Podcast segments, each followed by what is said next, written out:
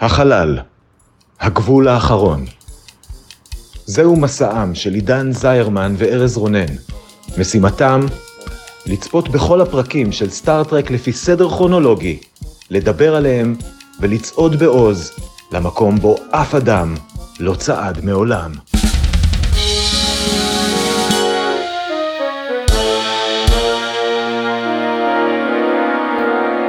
שלום, אני ארז רונן, ואני עידן זרמן. והיום אנחנו הולכים לדבר על הפרקים הראשון והשני בעונה השנייה של סטארט-טרק סדרת האנימציה. הפרק הראשון שנדבר עליו, שהוא גם הפרק הראשון בעונה השנייה, נקרא The Pirates of Orion, או כמו שתרגמו את השם לעברית, שודדי הפיראטים. הוא שודר במקור בתאריך ה-7 בספטמבר 1974, וכרגיל כדי להכניס אותנו לעניינים, עידן יתמצת את כל מה שקרה בו בדקה אחת בלבד. עידן, האם אתה מוכן? אני מוכן. ומה אם אני אגיד לך שפיראטים גנבו את התרופות שלך, האם גם אז תהיה מוכן? ארז, מבין שנינו נשמע כאילו אתה הוא זה שצריך תרופות. Mm. אה? אה? רואה מה עשיתי פה? נכון, זה היה, זה היה מתחת, ל, מתחת לחגורה, אבל נכון. תכננתי להוסיף לזה רפרנס בתקציר, אבל אז הרמת לי להנחתה, אז... טוב, אז יאללה, לך על זה. ספוק נדבק במחלה קטלנית וולקנים, וספינה שנושאת את התרופה למחלה הזו נשדדת בדרכה אל האנטרפרייז על ידי חללית לא מזוהה. מסתבר שהחללית הלא מזוהה הזאת שייכת לאוריונים, שבעיקרון נכנסו להסכם ניטרליות כלשהו עם הפדרציה, ועכשיו ככל הנראה הם מפרים אותו. האוריונים בורחים לתוך רצועה של אסטרואידים מתפוצצים, והקפטן של הספינה מוכן להביא לקירק את התרופה אם לא ישמידו אותם ולא ידווחו עליהם לפדרציה. אבל הקפטן של הספינה לא רוצה שהאנטרפרייז תדווח לפדרציה ולא מוכן לסמוך על קירק בנושא הזה, אז הוא מתחיל להשמיד את החללית שלו, וגם את האנטרפרייז על ידי פיצוץ של אחד האסטרואידים המתפוצצים. התוכנית נכשלת כי קירק אמ, קופץ עליו מהר מספיק ומשגר אותו לאנטרפרייז, זה פתרון קצת פשוט אבל בסדר. אחר כך הוא משכנע את האוריונים לא להשמיד את עצמם בכל זאת, ספוק מקבל את התרופה, הפרת ההסכם על ידי האוריונים נחשפת בפני הפדרציה וכולם יכולים להתרשם מכמה שקירק הוא גיבור גדול. איזה גיבור קירק. בוא, אני אתחיל עם מה שבאמת מפריע לי, הבעיה האמיתית שלי בפרק הזה. כן? למה לעזאזל הם אומרים אוריון ולא אוריין?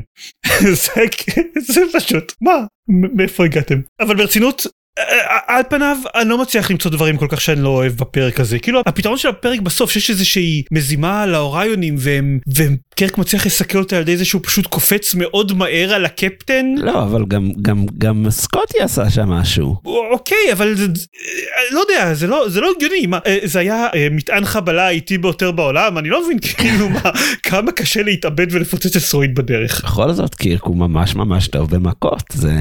אנחנו יודעים את זה. כן כמו שראינו את זה. אבל אבל אם אני מתעלם מהסוף שקצת מטופש בעיניי ואנדרוולמינג אז אני לא מוצא משהו שאני לא אוהב בפרק הזה במיוחד אבל עדיין הייתי די אדיש אליו בגדול. הוא כאילו איכשהו הפרק הזה פחות טוב מסך כל החלקים שלו. אני לא בטוח למה. אני אגיד לך מה אני חושב, במעבר חד לפינת שיעורי התסריטאות של ארז, אבל כאן זה ממש, זה מחזיר אותי לשיעורי התסריטאות שהעברתי לפני כמה שנים אה, באוניברסיטה לסטודנטים מתחילים בחוג לקולנוע, ובעיה חוזר, בעיה, אה, כן בעיה, למה לא? בעיה חוזרת בהרבה מאוד אה, תסריטים של אה, כותבים צעירים, זה שהם מתחילים את התסריט ממש ממש ממש מוקדם, וכשמתחיל להיות מעניין כבר נגמר הזמן של התסריט, של הפרק, whatever. אז גם כאן היה אקספוזיציה נורא ארוכה עם הזה והתרופה, והם חיפשו תרופה, והפטיומקין שתביא את התרופה. אוי, גנבו לה את הפטיומקין, מי גנב לכם? אנחנו לא יודעים, אז נחפש. אה, אתם גנבתם? לא, זה בוא בוא בוא בוא, בוא נעשה את זה. אם היו מתחילים את הפרק הזה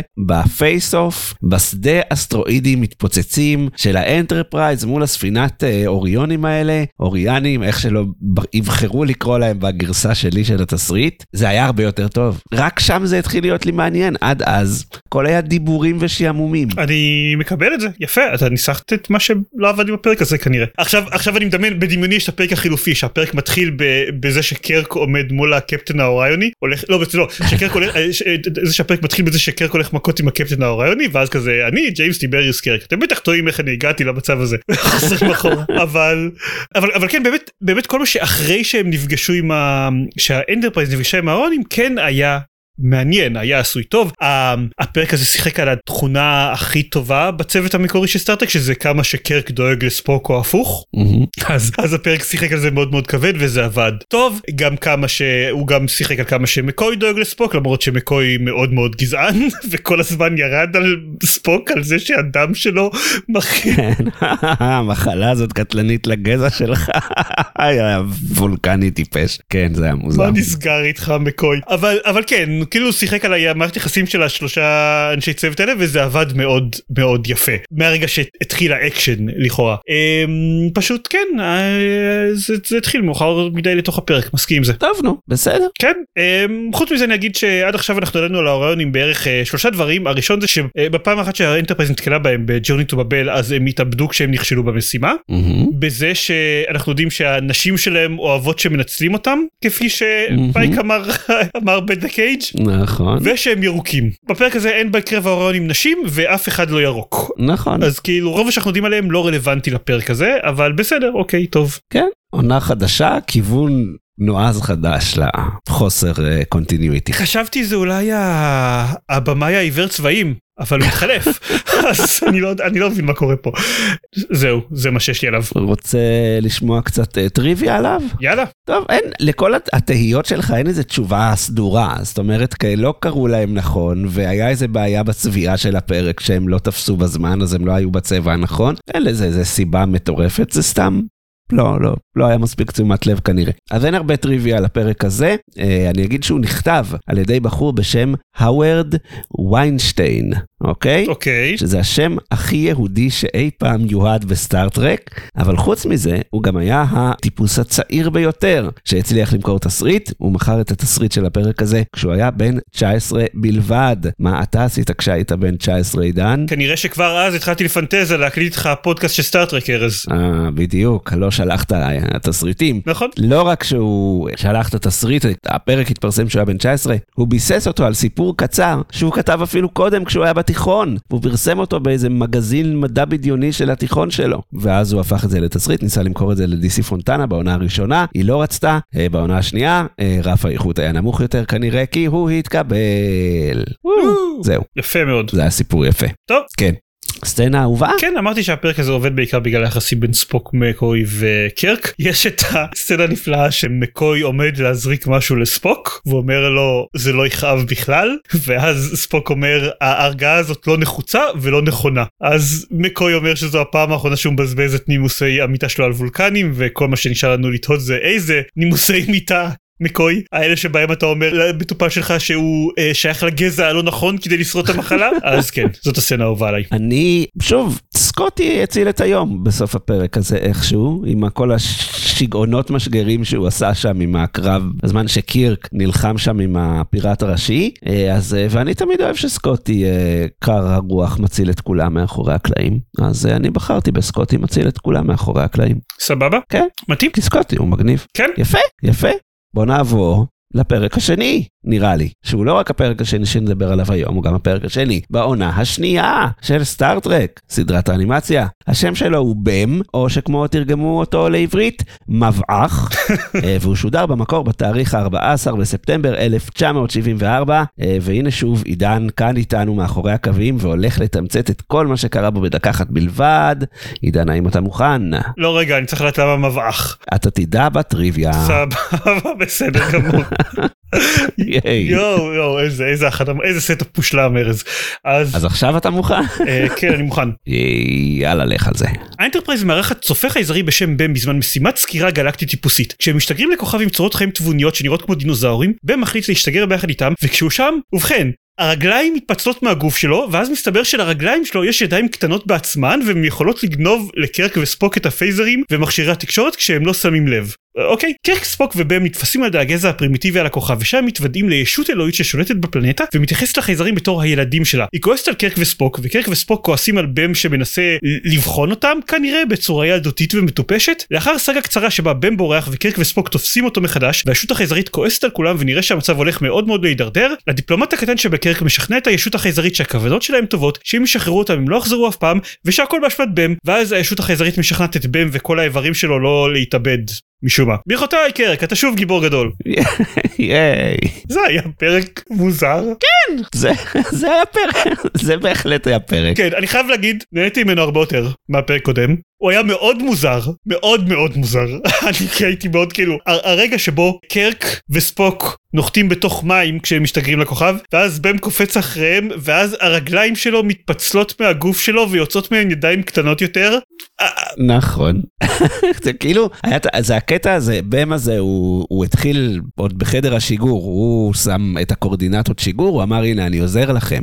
אה, לפני שאנחנו יוצאים למשימה ביחד, אה, ואז הוא שיגר את כולם על איזה סלע ורק את קירק וספוק לתוך כזה, תוך שלולית מים ליד או משהו כזה. ואז חשבתי, רגע, הוא, הוא עשה את זה בכוונה או שזה כזה פוואה פוואה פוואה, זה כזה בידור בשביל לראות שהוא כזה לא יוצלח, ואז הוא קפץ אחריהם ובאמת הוא כאילו התפצל ברגליים שלו, התפצלו מהגוף, אמר וואו, אוקיי, כאילו גם עשה את זה בכוונה וגם מה קורה איתו. כן. עכשיו הוא כאילו אוקיי יש את הסיפור עם הישות החייזרית אבל זה כבר סיפור שאנחנו ראינו בעבר. ראינו כבר ישויות חייזריות אלוהיות זה לא מוסיף המון. ראינו בהחלט ראינו. אה, ראינו את זה הרבה פעמים אה, אה, בעבר. וגם לפי השם של הפרק אז המרכז של הפרק הוא בם שהוא שמוק חייזרי אקסטרימי אני לא יודע איך לתאר אותו כאילו הוא לא clueless הוא בכוונה מתנהג כמו דרעק בשביל לבחון את קירק וספוק.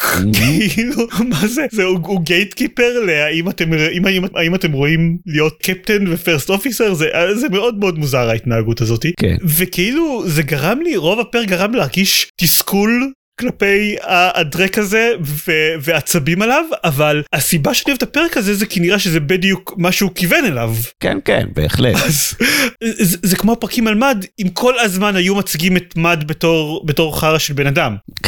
והבעיה עם המרכזית עם הפרקים של מד זה שהם היו כזה חצי חצי מבחינת בין כמה שהוא חרא של בן אדם לבין כמה קסם אישי יש לו אז לא פה בם הוא כאילו תראו תראו את הדרעק הזה תראו מה הוא עושה לקירק וספוק. כן הוא די דרעק ואני חשבתי אני אני הבנתי אחרי שראיתי את הפרק הזה ואמרתי שהוא יעבוד הכי טוב אוקיי? יש במהלך הסדרה המקורית, יש איזה תכונת אופי של קירק ש... ששמנו לב אליה בכמה פרקים והיא אף פעם לא באמת הייתה מוסברת, אוקיי? אז אם הפרק הזה הוא בעצם פריקוול לסדרה המקורית, שכאילו מסביר את התכונת אופי, זה מסביר את זה מעולה, וזה השנאה של קירק ל... לכל מיני דיפלומטים שמצטרפים אליהם למשימות. אם זה מסביר את זה, זה פשוט, זה בול. תכלס. כן, ובאמת הוא היה טיפוס מאוד מעצבן, וכאילו, בחלק מהפרק אמרתי, ניסיתי להבין אם הוא רק מעצבן ודוש, או שגם הוא, הוא רשע. ובסוף לא, הוא לא רשע, הוא פשוט היה מאוד מעצבן, כאילו. כן, זה, כן, זה, זה, זה היה בשביל לבחון את קירק וספוק, וכאילו מי שם אותך בשביל... כן, כן, בדיוק. מה, מה קורה? וגם אתה מפר את הפריים דירקטיב בצורה מטורפת שם, כן? אתה מסתבך עם, עם, עם אלוהים, שאגב, ראינו כבר כל מיני ישויות אלוהיות, אבל תיאולוגית זה היה, אני חושב, הכי קרוב לאלוהים שלנו. כן. כאילו שלנו כוואטאבר, האלוהים של uh, לפני שהפכנו למה שאנחנו. אבל uh, ממש כאילו אורות בשמיים שמגינה על המין שמתפתח לו שם, ואז קירק משקר לה בפנים באיזשהו שלב. כאילו לא אכפת לו. אבל, אבל הוא הוציא את היום הזה בסדר. יש לי עוד שתי נקודות עוד להגיד על הפרק הזה. Uh, הראשונה זה שזה מצחיק. זה פרק מצחיק. זה פרק בהחלט. אנחנו, אני לא רוצה, אני, אנחנו נדבר על זה עוד מעט בסצנות אהובות. אני מניח אני אדבר לפחות על אחת מהמסורות האלה אבל קרק וספוק באיזה שלב מתייחסים לקלישה שהם כל הזמן נופלים בשבי אז אז כאילו אנחנו נדבר על זה נראה לי בסצנות האהובות אבל זה פשוט פרק עם הרבה מאוד דברים מצחיקים גם מעבר להתנהגות הביזארית של של בם וכזה זה עובר מתחת לרדאר כי היא אף פעם לא יושבת בכיסא אבל אורה הייתה קפטנית. נכון. זה כאילו קרה בסדרה המקורית אף פעם בערך ומה שיפה זה שבאיזשהו שלב סקוטי מנסה להיות סקוטי ולשבור לא לציית להוראות שנותנים לו ואז רב כאילו אה, מסבירה לו מה המקום שלו. לא! קרק נתן לנו הוראות אנחנו מצייתים להוראות האלה. עכשיו אני אוהב את סקוטי סקוטי מפר הוראות הציע אותם הרבה מאוד פעמים אבל זה היה נחמד לראות כאילו שיש שהגישה הזאת קיימת אצלו גם כשהוא לא הקפטן כן. ושקפטנים אחרים משתיקים אותו אה, ובמיוחד שזאת הורה שלא הייתה שלא רגילה לכיסא הקפטן נקרא לזה ככה כן אז זה היה יפה אני אהבתי את הסצנות איתה. כן זה היה מגניב זה בהחלט היה מגניב. יש עוד משהו? אה, יש הרבה טריב, הרבה טריוויה יחסית. אוקיי, אז אתה תעביר אותנו אותה. אוקיי, דבר ראשון, עידן, האם אתה יכול לנחש אה, לאיזה פרט אה, מאוד אה, כאילו פרט, לא יודע, יחסית גדול וזה במותג, אה, בנוגע לקירק, איזה אה, פרט נחשפנו בפרק הזה לראשונה? או, או, אני יודע את זה. זה מצטער להרוס לך אבל אני יודע את זה כי כי זה דיברתי על זה עם גלית בזמן הפרק ואז אז אמרתי אה, אומרים את השם האמצעי של קירק. נכון. אני רציתי לדבר על זה בהערות לפני ושכחתי. כן, זו הפעם הראשונה הרשמית שאנחנו שומעים את שמו אה, טייביריוס אז אה, כל הכבוד. וואו. זה גלית גלית שמה לב לזה ואז אמרה לי ואני כזה אבל זה לא הפעם הראשונה נכון לא יכול להיות שזאת הפעם ואז אני מברר כזה הולי שיט זאת הפעם הראשונה. כן. מי שכתב את הפרק הזה הוא דיוויד גרולד, שכתב, אנחנו זוכרים אותו בעיקר בזכות פרקי הטריבלים, אה, ועוד כמה פרקים קצת פחות זכורים. אני חושב שזה ניכר בזה שהוא פרק די מצחיק, זה ניכר בחוסר החיבה שלו לדיפלומטים.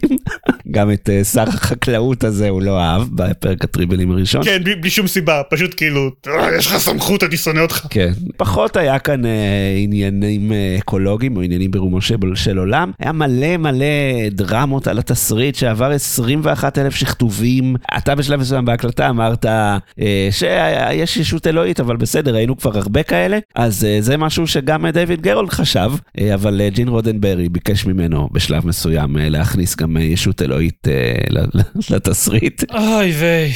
אז הוא, לא הייתה לו ברירה, אז הוא עשה את זה. ודייוויד גרולד אמר לו, ג'ין, אבל כל השינויים שאתה מכניס בתסריטים שלנו תמיד גרועים, אולי נשים את זה בצד, ולא, לא, לא, לא, לא הייתה ברירה. בם, האם אתה יודע מה זה בם? לא. אוקיי, אז מסתבר שזה מונח שכזה, שאולי הכירו אז במדע בדיוני, בג אייד מנסטר.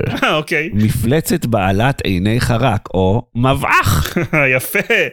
יפה. אז כאילו במקור גרולד חשב שזה יהיה מאוד מצחיק לעשות פרק עם חייזר כזה שזה יהיה השם שלו. בסוף זה לא עבד כי הוא לא היה מנסטר ולא היו לו עיניים של חרק, האנימטורים פחות זרמו, אה, אבל בעיקר הכוונה, I guess. כן. ואם טעית מי שיחקה את אלוהים, אה, נישל ניקולס כמובן. כן, אין, אין הרבה ברירות, הוא ראו צ'אפל, או סקוטי. בדיוק. אה, זה בגדול הטריוויה, ונראה לי שכן, בוא נדבר על סצנות אהובות. טוב, אז הסצנה האהובה עליי היא באחת מהפעמים שהחייזרים תופסים את קירק וספוק אז קירק תוהה אם לא היה אם לא היה עדיף שהוא יהיה ספרן זה זה מאוד הצחיק אותנו זה לספוק הייתה איזה תגובה מצחיקה של זה לא שעבודה כספרן תהיה קלה יותר אבל כנראה כן מסוכנת פחות אה, וזה היה מצחיק וחמוד ומאוד אהבתי את זה. אה, חמוד חמוד ומצחיק. יש לי תחושה בגלל המקום השני שלי יש לי תחושה שהסצנה האהובה עליך היא משהו כמו שתי דקות לפני או אחרי זה פחות או יותר. כן יכול להיות. להיות. גם הסצנה האהובה שלי, כשתופסים אותם החייזרים, אנשי הלטאות הקדומים האלה, אה, ואז קירק וספוק מנהלים שיחה, איך אנחנו תמיד נקלעים לסיטואציה הזאת? ואז אה, ספוק אומר, זה, זה, זה כנראה גורל, שהם מסתכלים אחד על השני ועל המצלמה. זה היה, זה היה מאוד חמוד ומודע לעצמו. כן. אז נהניתי מאוד. אתם יודעים, מאזינים יקרים, איך אתם תוכלו ליהנות מאוד גם? להיכנס לקבוצת הפייסבוק שלנו, צופים בין כוכבים הקבוצה, ושם אתם תוכלו אה, לבחור בין הסצנות האהובות שלנו בפרקים האלה, או להציע סצנות אהובות משלכם, וזה כיף ומגניב ומדליק. ייי! טוב, הגיע הזמן לפינת השאלה המטופשת שלנו. אה, עידן, יש לי שאלה טכנית הפעם, אוקיי? כן, אוקיי. אז יש את בם הזה, נכון? כן. אז ראינו את הרגליים שלו מתפצלות ממנו באיזשהו שלב, איך הוא מצליח אחרי כל זה לרחף באוויר. אגב, לא נכנסתי לעומק, אבל גם הידיים שלו והראש שלו יכולים להתפצל מהגוף שלו וכולם מרחפים באוויר. יש לו מנגנון ריחוף לכולם. התשובה לזה נראה שדי ברור שהוא המנגנון המפורסם של אה, חתול שמרחו לו על הגב טוסט עם, אה, עם חמאה מהצד השני mm. ש, שקשרו לגב ואז אתה יודע הוא לא הוא לא יודע על איזה צד הוא צריך ליפול אז הוא נשאר מרחף באוויר אז ככה בכל אחד מהחלקים יש כזה. Mm. חמוד. נכון. טוב, יפה.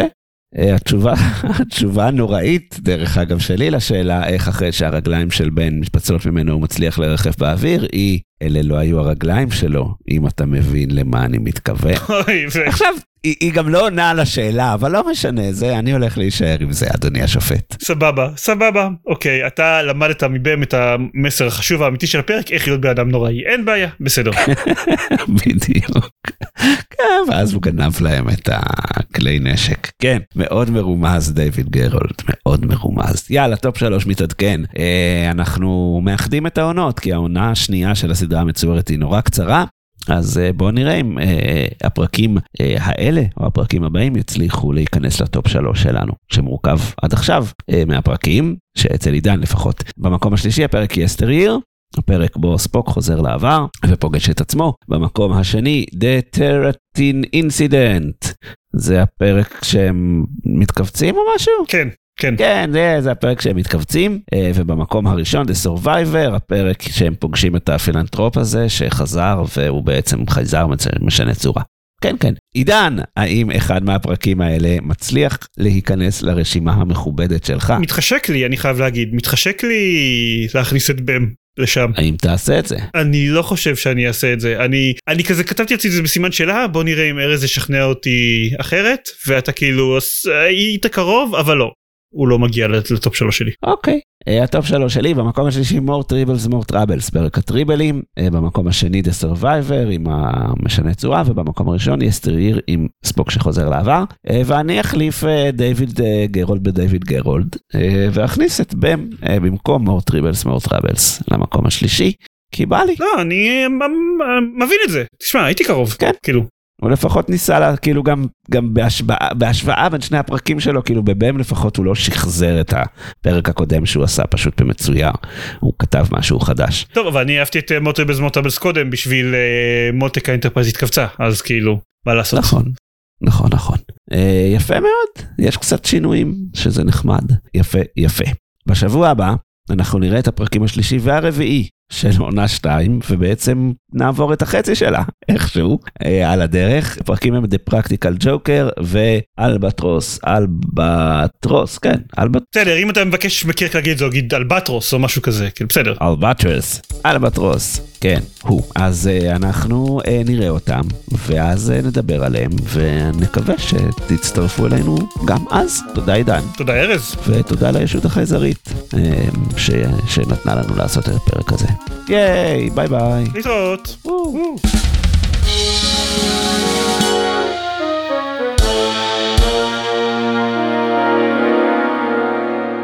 זה גלית גלית שמה לב לזה ואז אמרה לי ואני כזה אבל זה לא הפעם הראשונה נכון לא יכול להיות שזאת הפעם ואז אני מברר כזה הולי שיט זאת הפעם הראשונה. יותר נכון holy shit גלית צדקה זאת הפעם הראשונה. בסדר אז זה היה implied ממה שאמרתי גלית. צריך להאמין. גלית זה לא turn about intruder את צריכה להיות בשקט עכשיו. אה, אני הקפטן של הספינה. לא את לא את לא את כבר היית קפטן רק בפרק אחד וזהו כן סליחה.